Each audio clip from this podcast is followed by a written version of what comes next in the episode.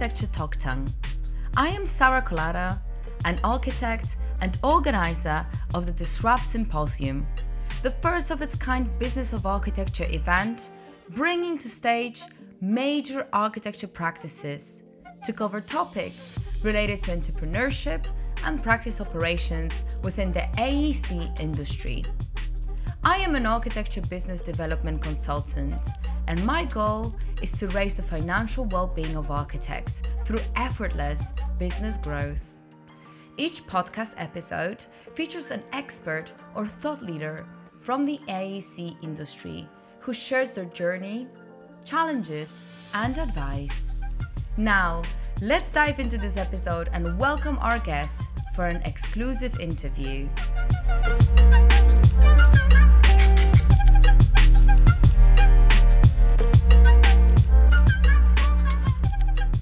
Hello, everybody. This is Sara Kolata of Architecture Talk Tank. Today, my guest is Fabio Palvelli, and I'm super excited to have Fabio in with me because we're going to be talking about things. Fabio's career has developed. He's also an architect. He works within the visualization industry. If you haven't yet heard about his work online, then it's really worth checking it out. But you'll find out more also through this conversation and he has a lot of background within marketing, but also as an entrepreneur. And we're going to talk specifically today about the importance and the value of consultancy for architects and how you can look at yourself not only as a skillful person, but knowledgeable person and actually monetize on your knowledge. But first things first, Fabio, thank you so much for joining me on this Architecture Talk Tank. Let's maybe start with a little introduction. Would you tell us a little bit more about yourself, who you are, and and what you're doing? So, uh, Sara, thanks a lot for having me here. Maybe to my bio, you should add that I have a very bad sense of humor, but let's people uh, judge. They can go to my YouTube channel and see some of my videos. Yeah, so as a, you know, we were discussing this before going live. It's probably better for people to understand what I do and who I am to give a little bit of a an intro to what I've done in my life so that they can get a general idea. So I studied architecture. I did that in London and uh, during that time I started to develop an interest for 3D technologies. Then I moved to Vienna where I did a master in building engineering and because I did not uh, speak German at the time, one thing that I had to do, I had to stand on my feet and figure out a way to support myself. And so I started to teach 3D programs to people making workshops, offering courses at university, offering courses through the city of Vienna. You know, that they have these programs where they, if you lose your job, you can apply and get grants and do that. And so I did that. And I basically did this for also in parallel with me working as a designer and as a 3D artist up until 2017. Actually, around that time, I got a job working for the makers of V-Ray Chaos Group. The company at the time where I was working was a separate company because I was working for the Cinema 4D division, and you know we were working in Vienna. Then I actually got hired from the guys in Bulgaria, so I worked there for a year more or less and during that time i was also going around offices in europe to teach to architects and designers. And around that time i realized that there was a big issue in terms of like how much business related knowledge there was in the field of visualization. And so a lot of times these workshops started out as v-ray or 3d workshops and they would become like uh, business boot camps where I teach people how to, you know, earn more money, have better relationships with their clients, understand sales, marketing, and all that kind of stuff. I worked in marketing. That was one of the main things that I did during my time at Chaos Group and at V-Ray for Cinema 4D. But I also learned marketing on my own because one of the main things that actually has put me on the map is the D2 conference, which is this conference that we have organized. Initially, it was only for architectural visualizer people, and now it has become a full digital design conference. We have had very important speakers over the years. Uh, to name a few, Mike Winkelmann Beeple, who became very famous with the NFTs and everything, Ash Thorpe, we had uh, Diakur, we had a lot of big names that you know ended up becoming huge in their professions as digital designers and whatnot. So this should give you an idea of who I am. I don't like to put a label on me because it's limiting and you know i'm a man of contradictions because every time that i start a video I say i'm a 3d designer and artist when actually i do a lot more than that but maybe i can explain it during this conversation yeah exactly and i think this is partially what's interesting is the more we evolve from like a one label and follow our passion but also give value to people in many different ways. It enriches our business us as human beings and also it can contribute to growth of an industry. And i think that you know first and foremost what's really worth mentioning is that you present a niche in architecture which pretty much every single architect in some time of their development of their education or their life or professional life has touched on. Because of course v-ray and other renderings were is uh, something that is always hovering above us and some people go into it 100% some people will learn just a little bit but pretty much every architect learns at some point nowadays to render.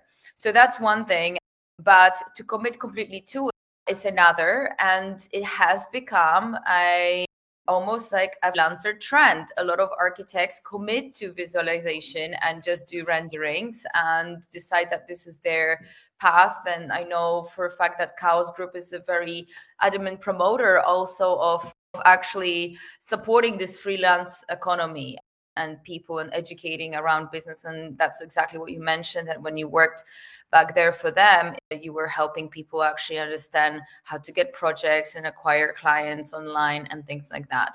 Going back to the idea of business, there is niche, but then also somehow throughout your life, you developed many different legs of that business. Would you tell us a little bit more about that? Of course, now we know that the conference is one of these legs, but there is more. So tell us a little bit more about that and how that all came to. Sure, of course. So I'm still designing, and lately I got very involved in the world of NFTs. There are a lot of interesting projects that are emerging, you know, in relationship to the new economy, the new economy and there is a lot to be done in that field because basically we you know what corona has done has accelerated the process of for us to go more and more digital.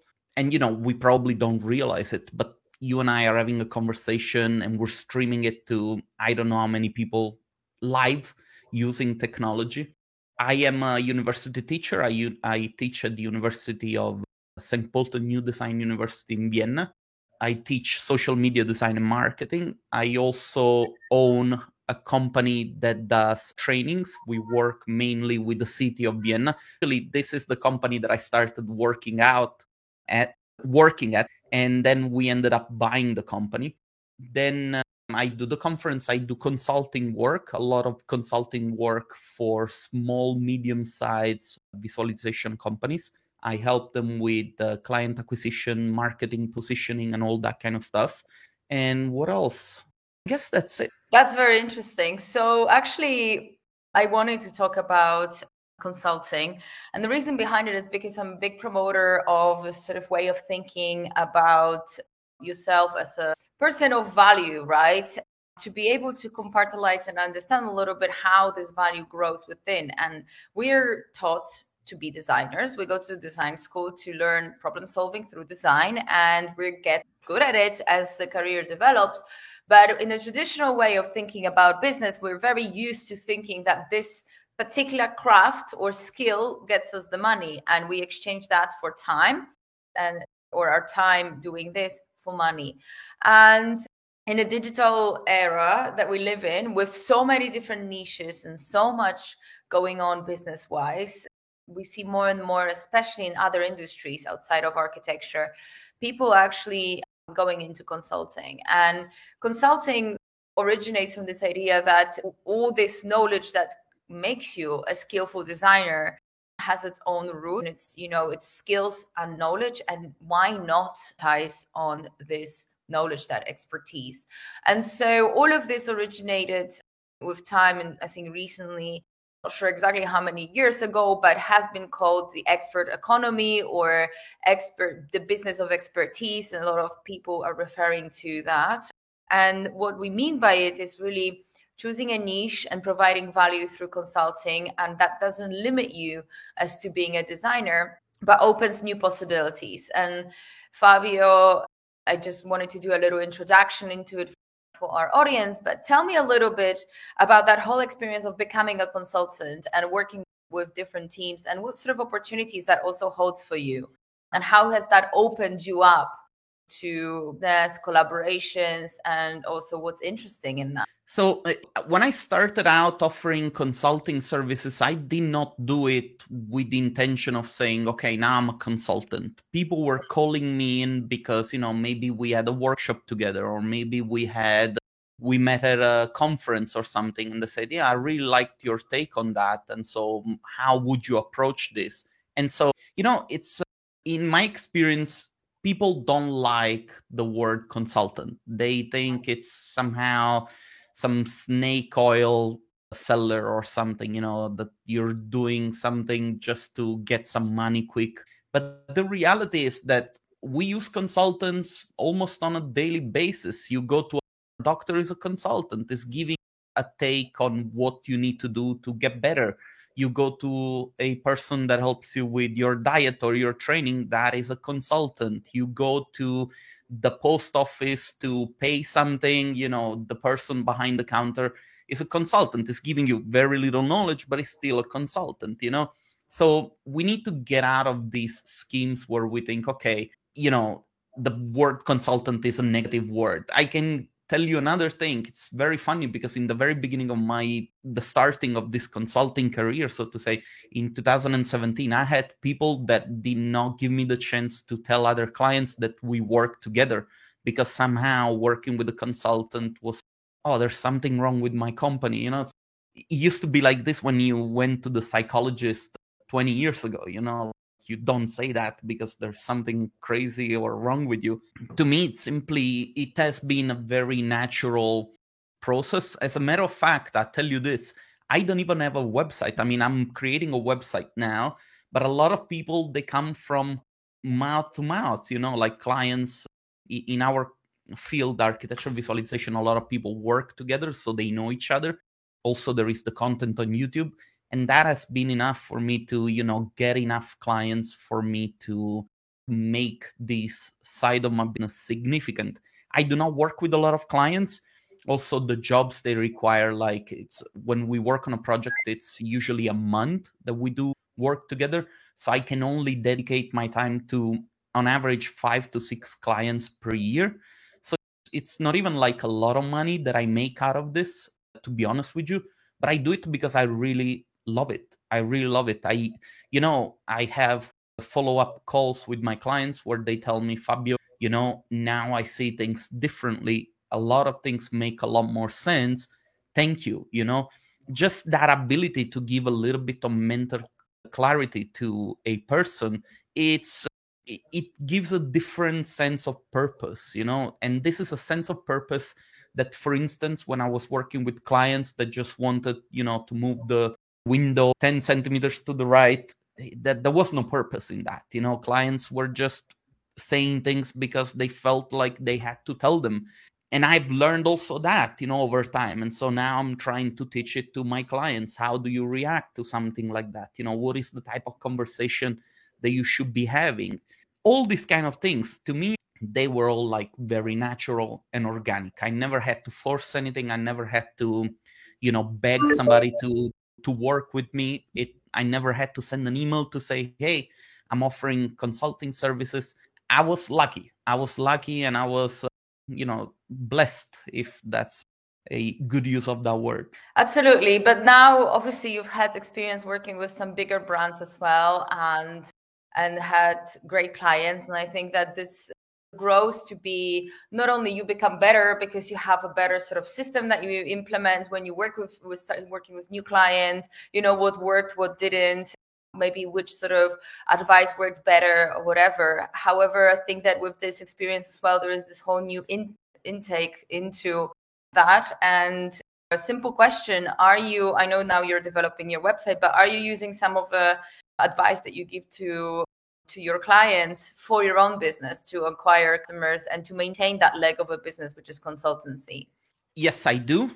I create a lot of content. It's actually the king in today's society. If you do not want if you do not know where to start start with content. This is really the basics of everything. Even if you do not have a clear idea, do make content because content is self-regulatory. You're going to get feedback from the outside and you're going to see what works and what doesn't. You need to have a little bit of thick skin because you're going to get disappointed sometimes. You know, people are going to say, "Hey, what are, what the hell are you doing?" But you know, this happens to me as well. It still happens now. So, you know, it's all part of getting into this back loop and i do that the the majority of the things w- that i apply from the kind of advice that i gave to that i give to my clients is what i do with the d2 conference. And the d2 conference you know the last edition that we had was close to 565 people. This is a b2c conference so people have to pay a ticket to to go in.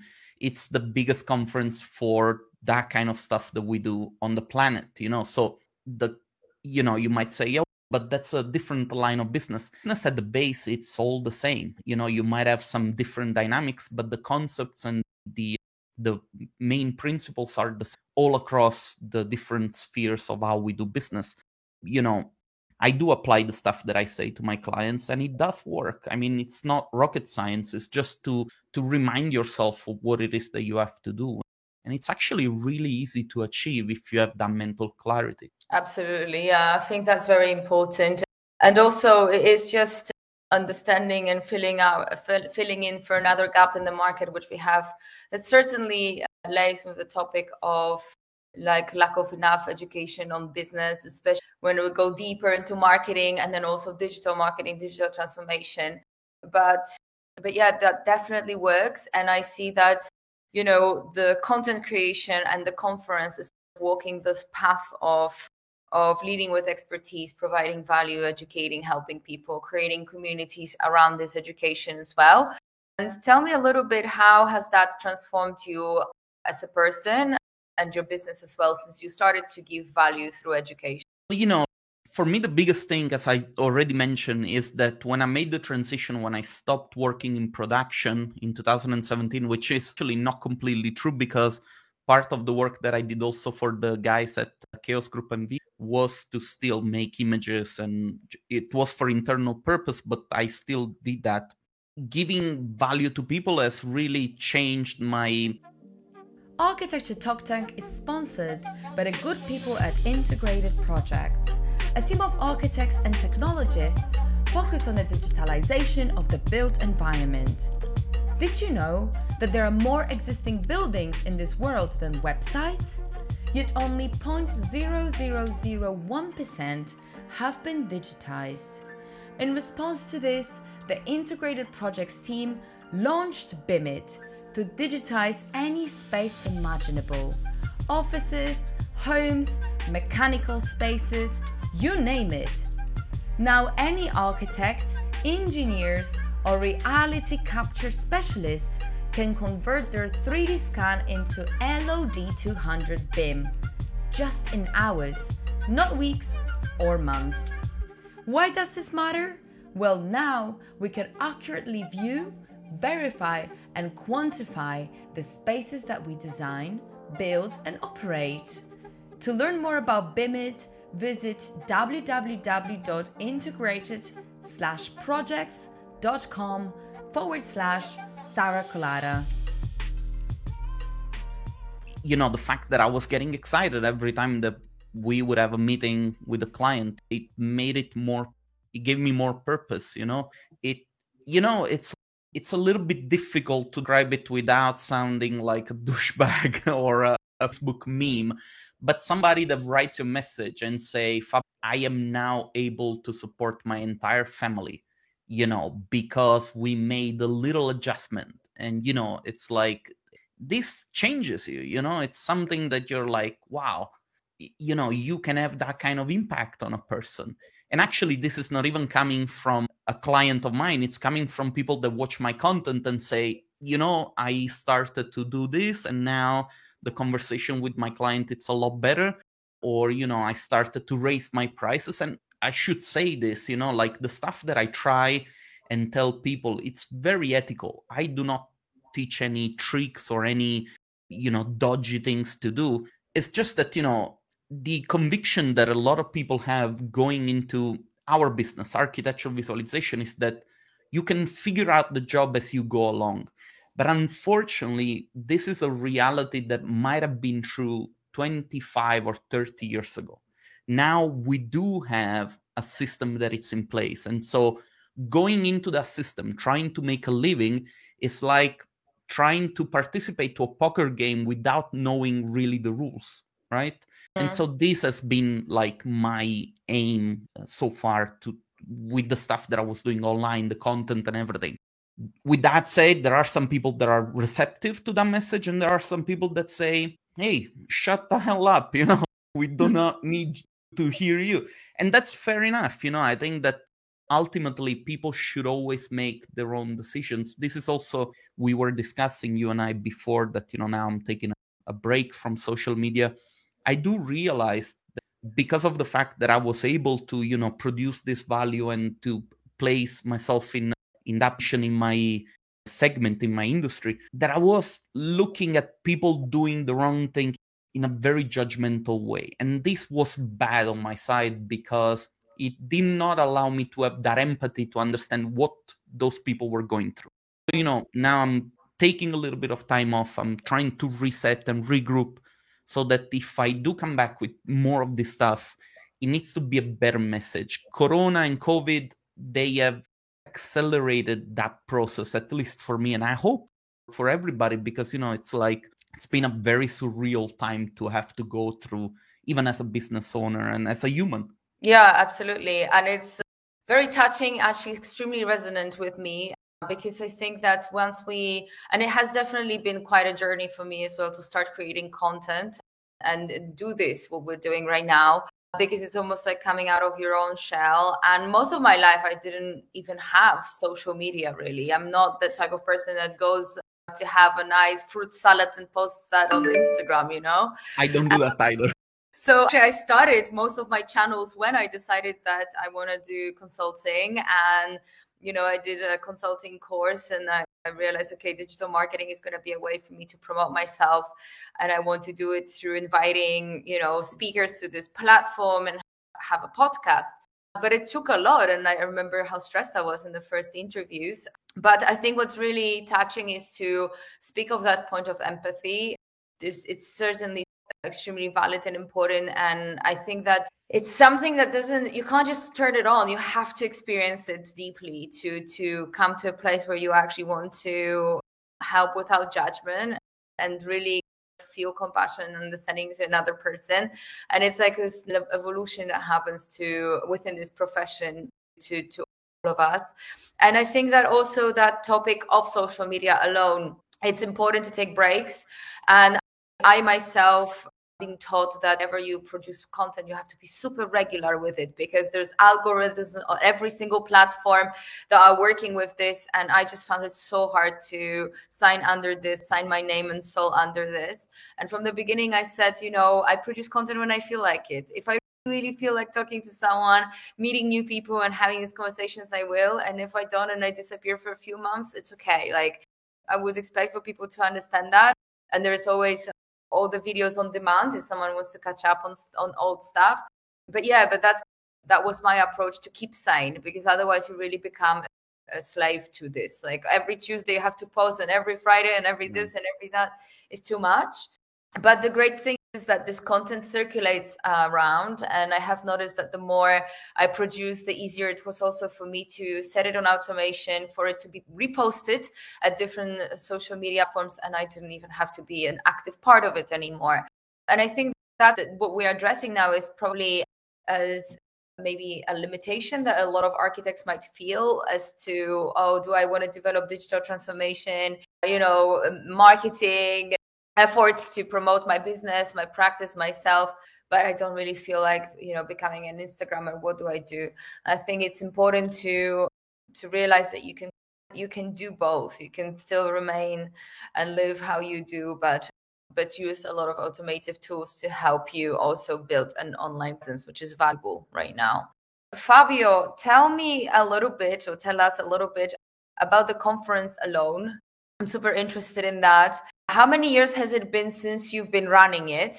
And and when is the next event? So the conference we started in 2013. At the time it wasn't called the D2, was called something else. And it we stopped because of COVID in 2019.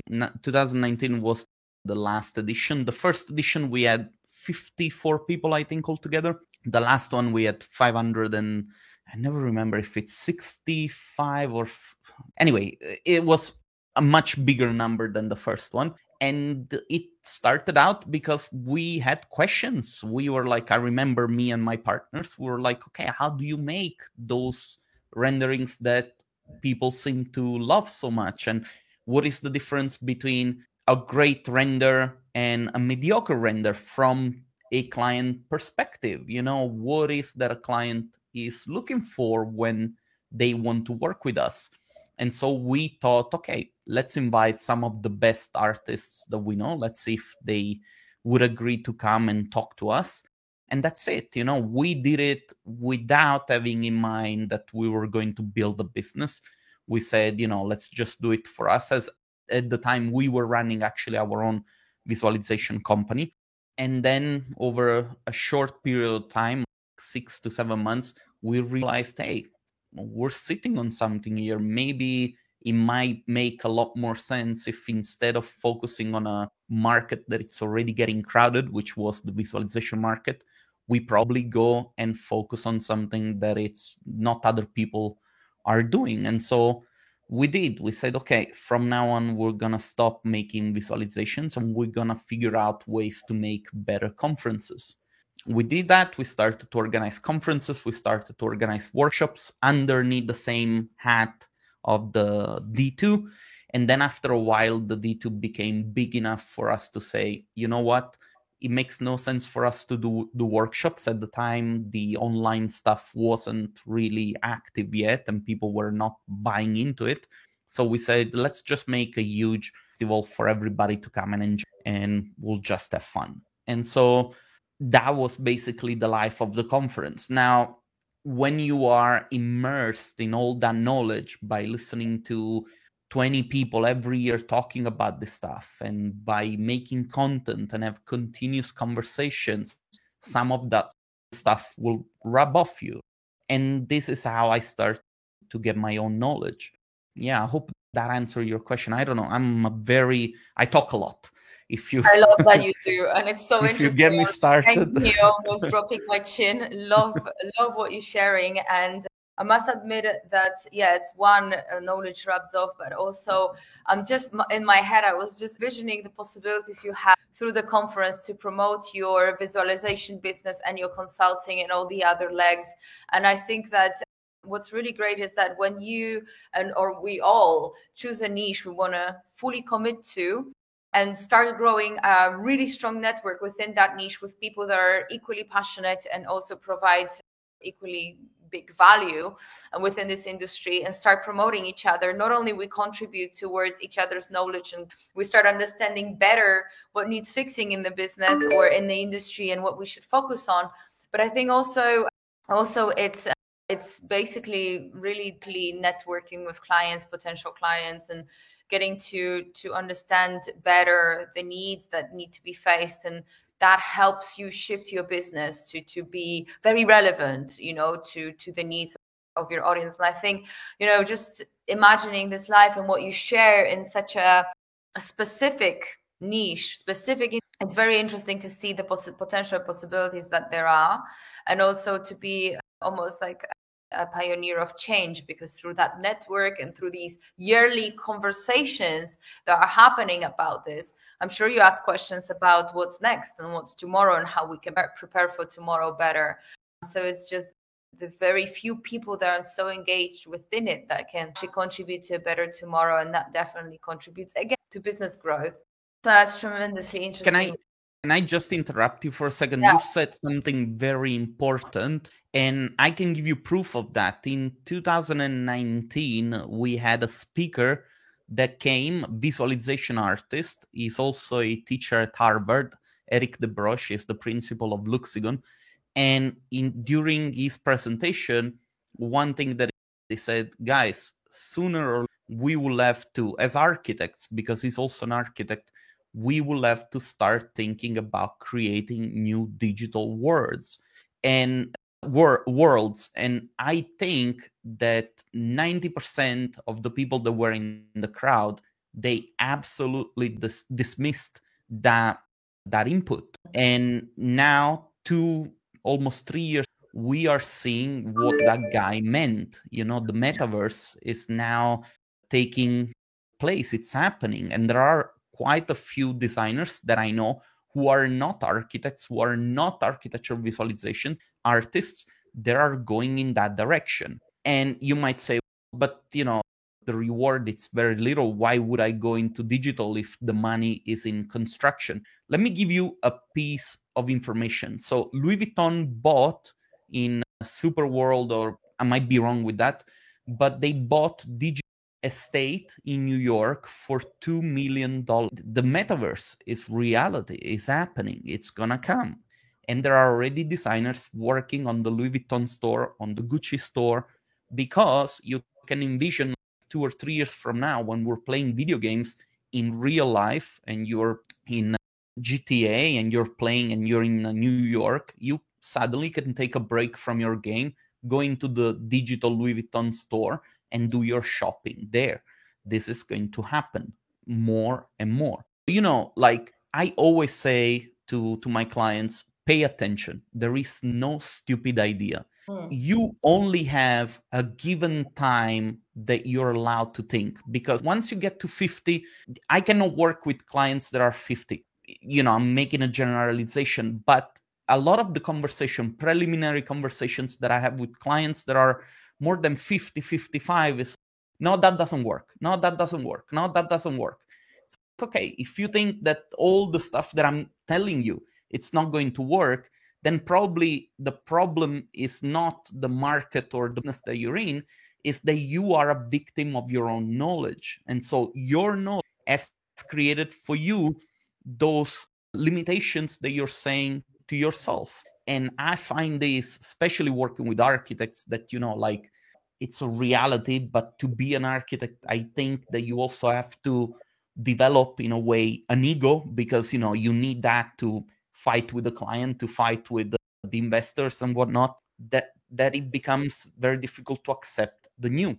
The problem is that the new is happening, whether we believe in it or not. And you know, yeah, you gotta keep an eye out. You know, the one of the most transcendent experience that I've had in my life. In 2006, I had the chance to meet Richard Rogers in uh, in Paris. We went to an exhibition. We went to see him, and he was there. He talked to us. And uh, bear in mind, at the time, I think he was already like pushing 80s. He was, you could see, he was old and the guy kept talking about 3ds max and rhino. I was in university and i had no idea about the software you know? So it's like the, he was there. He knew what he was talking about and he, he, was like yeah we're doing this and that. And i was like i'm an architecture student and i do not know what this man is talking about you know? And you, he was one of the very few architects that i've heard talking that way especially you know afterwards when i moved to Vienna. In Vienna, it was really like, no, no, we don't do things like that here. We do our uh, things our way. And so it's normal that then you have a lot of anonymous architects and a very small number of great architects, right? Because those great architects, they embrace change, they embrace weirdness, they embrace craziness. And again, I'm not trying to pass judgment onto anybody. This is just things that I've observed in my life as a professional. We have a question actually from Christian. Christian, thank you so much for listening. It's always lovely to have you. He says, I'm 65, but what's the point of the metaverse? It's cool and likely fun, but is it helpful? Does it improve people's lives? I think it's too early to say, but you have to understand that the metaverse is coming in the same way the internet came when it did. And so we can make, we can take a wild stab in the dark and say, this is what's going to happen. But I can tell you one thing. For instance, we do not see it now, but the transition from having a phone into our pockets to have it in front of our eyes or maybe even installed in our you know in lenses or something that you keep in front of your eyes it's not that far off i mean there are already people i know designers that are working for architecture offices and they develop 3d spaces in vr this episode of architecture talk tank is brought to you by the mgs global group a team that provides on demand CAD and BIM drafting, as well as renderings for architecture firms. In today's environment, with everyone experiencing a surge in projects and staffing challenges, MGS Global can deliver your drawings on time and within your budget. So, why work with MGS Global? Their customer service is exceptional and they provide quality for value. They have completed over 5,000 projects worldwide, a testament to their work. Now you can focus on design and let MGS do the rest. Check them out at www.mgsglobalgroup.com. They spend the whole day with the headset on, designing. You know, how far are we from making that step that in, instead of taking your phone to go to you grab a glove a you grab a pair of glasses, you put them on, and that's it. That's your headset. You have your phone, you have your credit cards. You know, there are technologies that can track the movement of your eyes. You don't even have to touch stuff. You just look at it, see what you want to confirm, buy it. You know, you're going home, you're you're in the tram, you do not want to be disturbed, you're watching a movie, listening through your headset, nobody disturbs you. That stuff it's gonna come. Now, whether it's going to make our life better or worse, it doesn't really matter because eventually those who come after us, they're going to make the decision whether or not this stuff needs to stay. Do you understand what I mean?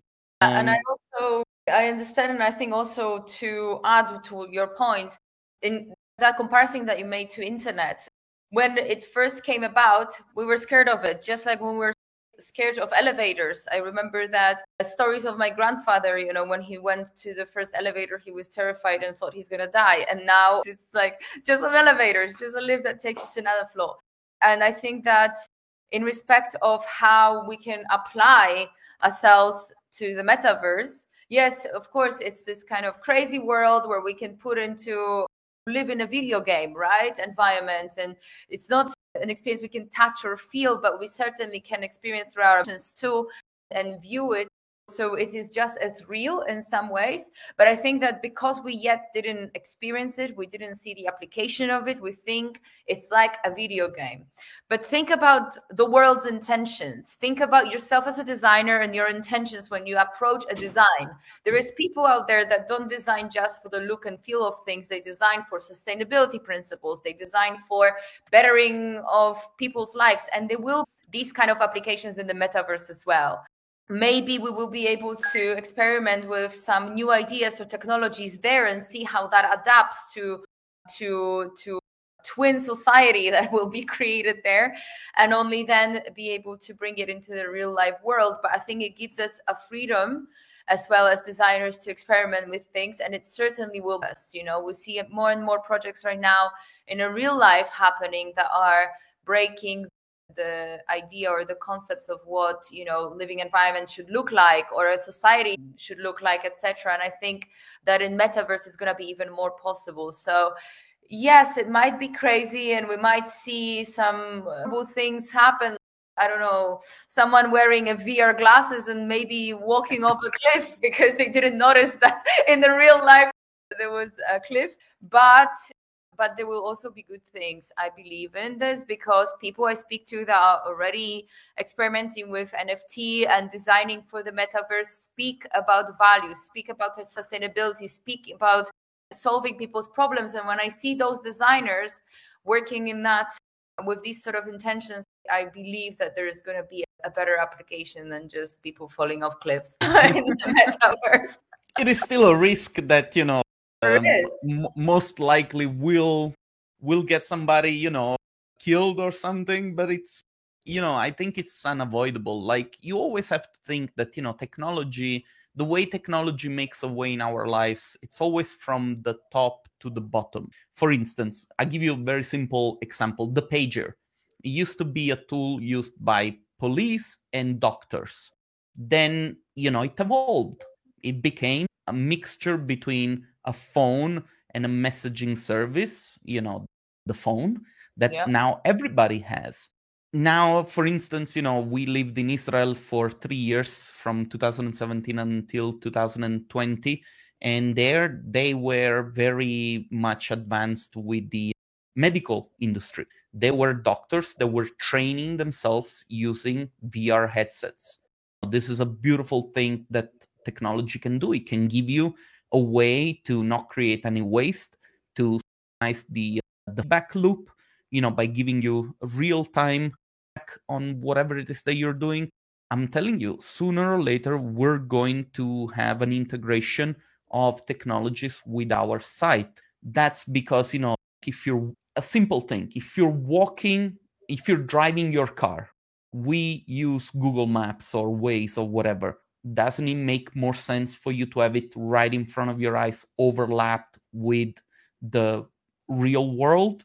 if we can find a way to really integrate this in a way that it's not acting our for sure there are already people that are trying to figure these things out now if you are younger you know like i see my nephew and the sister they're born with tablets you know because yeah. they see it they're shiny they want to touch them they scroll they are in that world already that's what yeah. i meant before that it doesn't mean it doesn't it's not important what we think people like us because the future belongs to those who come after us the only thing that we can try and do ourselves is to act in the most ethical way possible to like, leave enough sources for them to continue their future. That's the thing that we can do. And you know like nfts now there is a very big discussion about the environmental impact and and this and that. But actually the technology is so good that you know it it trumps every other sort of discussion. And we already use it. We've been using it for years. When you place an order on amazon you're basically creating like an nft when your order is created it to basically not being replicated of for the, this order not to create a mess with the supply chain those orders unique. And so they get processed in the same way as an nft does. This has been enabling amazon to reduce by a landslide just because they did not have to mess up the orders anymore. Now the most orders that are messed up eh, for amazon for instance are orders that people messed up. And so you know when you order something they say do not drink an amazon in the night you know if you're too drunk don't make orders on amazon or you know things like that. The point that i'm trying to make is that you know technology always has that initial wall that needs to be knocked down and i can give you a very recent example the electric car the electric car when it came to the market people were like ah it makes no sense because it uses just as much fuel it's just that, you know, it's transformed into electricity. That is true, but you do not take consideration many things. You do not take in consideration that when you have cars that consume fuel on the street, the emissions are sparse and they cannot be collected. When you have a electric power house that creates electricity, the emissions can actually be contained and they can be transformed. The distribution of petrol it's very expensive and it, co- it causes a lot of like pollution. When you drive a car that has fuel, you spend on average 150 kilometers of the car per year just to go and fuel it. This creates pollution. The car doesn't have that problem. You know, it's like the conversation cannot be like, yeah, I heard that this is bad and it's bad. No, let's take a deeper look. let's have a conversation, let's be civil about it, and let's try to get somewhere. You know, like conversations nowadays are very much about me proving the other person wrong. It's not that. It used to be that conversations were okay. Let's have a let's have a talk and let's see if we get to a normal agreement, like a common agreement. Exactly. Sorry, no, as, absolutely. as I told you, I talk a lot. yeah, exactly. Speaking of technology, completely interrupted the conversation here, but something I wanted to add to it is that I think it's really hard sometimes when we talk about these great ideas or look at the world's problems to say what's good and what's bad. And for myself personally, I just decide whether it's for me or so I don't really. Uh, That's another good way to go on about it. It's not like I there isn't certain topics that I would say I'm completely against. Of course, they exist, right? Because there are certain things that we see happen in the world that are super destructive for the ecology, for people and the planet. And absolutely, like for example, trashing plastic into the ocean. I'm a diver and I, I it's been probably, I don't know, eight years of diving that I haven't dived in a in a place that I wasn't reminded of how much we polluted our planet. And mm-hmm. it's always heartbreaking for me. Yes. Um, so there's definitely topics that, that, that you know that we have strong opinions. But in terms of technology and new advancements it's about seeing whether it's for you or not you know. Would i be a person that would put a chip in my eye? I don't know right now if that would be me. However it would be interesting to see how it works for other people you know. I mean i'm fascinated by advancement and progress and it would be quite interesting to see what would happen if we had this kind of technology.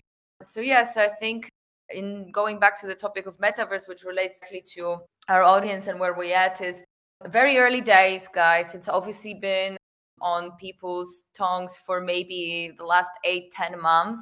We will be bringing more of these topics to you as a community as well. I am organizing a conference for next year, which I will be officially promoting on social media soon. But we have a speaker that is completely going to cater their topic to NFT. And it's in fact an artist who sold their first architecture on NFT. And so it's very interesting to look into metaverse and the topics there. And also coming back to what Fabio you said about Louis Vuitton and Gucci and all that stuff.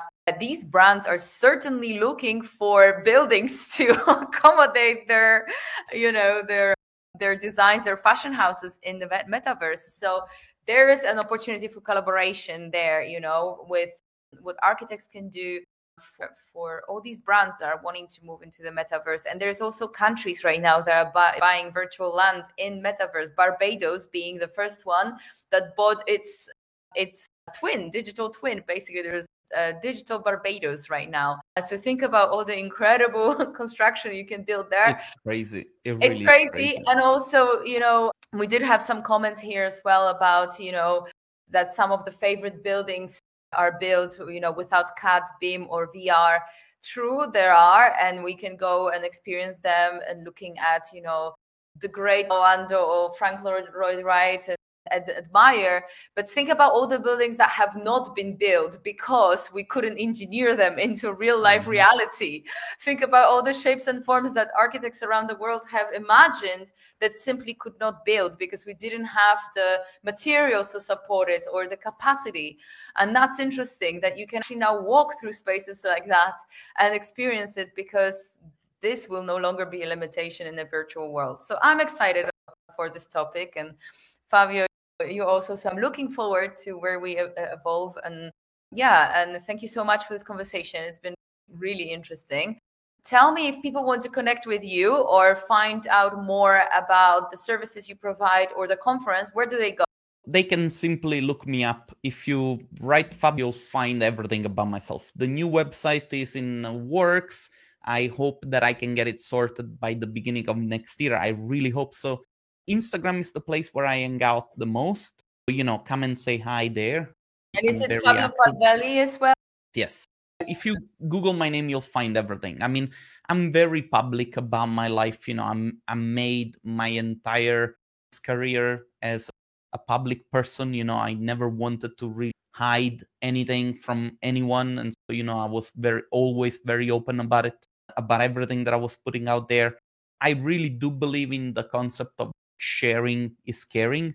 I have seen in my own life that the things that I was blessed with, they came when I put my heart out. And so I gave away a lot of things to people.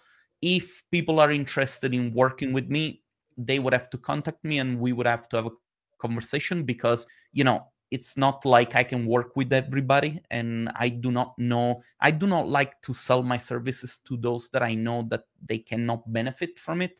So you know, I'm very open about it also when we have a conversation. I tell people I don't think I can be of any help. Yesterday I had a client from China calling me and I said, "Listen, as much as I would like to work with you, I need to be clear about the fact that I have no idea about the Chinese market because for us archviz artists, it has always been a locked away like market. And they were really very receptive to that. They were like, yeah, we know, you know, it's like we export, but we don't import. You know, it's but yeah, just Google my name, you'll find me everywhere, even my email. It's it's available online if you look for it. I'm hoping to go back to making YouTube videos sooner. We are very active on the D2 channel. We're making more like interviews just like this one, where we have conversations with different guests. We organize a lot of visualization challenges where we give topics to people to create something, you know, to give them something to do which is outside of their job description. Yeah, I'm very active every and one more thing, you know, if I at any point said something that uh, did not resonate with you or it did not make sense and you think that it's wrong, you know, you're probably right. We look at the world through our own lenses. If you did not find my talk inspirational or you thought that I said something that did not work for you, can I swear on this channel? I don't know. then we? fuck me do not you do not have to consider any of the stuff that i said it's irrelevant do your thing at the end of the day most of the stuff that i've managed to achieve in my life it's because i er, i listen to my own guts and you should do that too because we are better than we usually think we are and so you know i just wanted to make this statement so that people say, if they go home and say i listen to that pighead I don't like him. Yeah, okay, that's great. Do your thing. You're probably better off listening to your own guts and your own intuition. But stay open minded. That's my opinion, you know. Of course. Say that at the very beginning. yeah. At the end of the day, we're very we're entitled to our own opinions, but being open minded is what helps us grow. So I think it's very important. And I'm certainly here to grow myself and these talk talks challenge and help me grow. So I hope that it's the same for all the listeners. Guys, thank you so much. There's been quite a few of you that stayed through the whole broadcast, whether you're connecting on LinkedIn or YouTube or Facebook. I'm excited to have you. Thank you so much. We are going to come back with new on a regular basis now. I don't have a schedule like I mentioned before. It's not on Tuesdays and Thursdays. It happens when it happens. But you will you will see us on social media and it's posted everywhere. You can also rewatch them on sarakolata.com forward slash arch talk tank or just go to YouTube, Sara Kolata, and all the all the videos forever created are so thank you so much guys and in fact if you go to youtube do subscribe i would really appreciate that because that way you get notified every time we go live and you can watch us live interact ask questions etc so thank you so much. Thank you, Fabio. Uh, thanks, everyone. And thank we'll you, see Sara. you at the next one. See ya. Architecture Talk Tank has its own frequency. We're not a regular podcast, but we are here for you, always. If you have a suggestion for a guest or have a story that others in this community can benefit from, please contact me via social media or email me directly at me at sarakolata.com. To sign up for my newsletter, simply go to the website sarakolata.com. I am on Instagram, YouTube, and LinkedIn. You can find me by typing my name, Sara Kolata. Come say hi. I'm always excited when you reach out. Bye for now and see you in the next episode.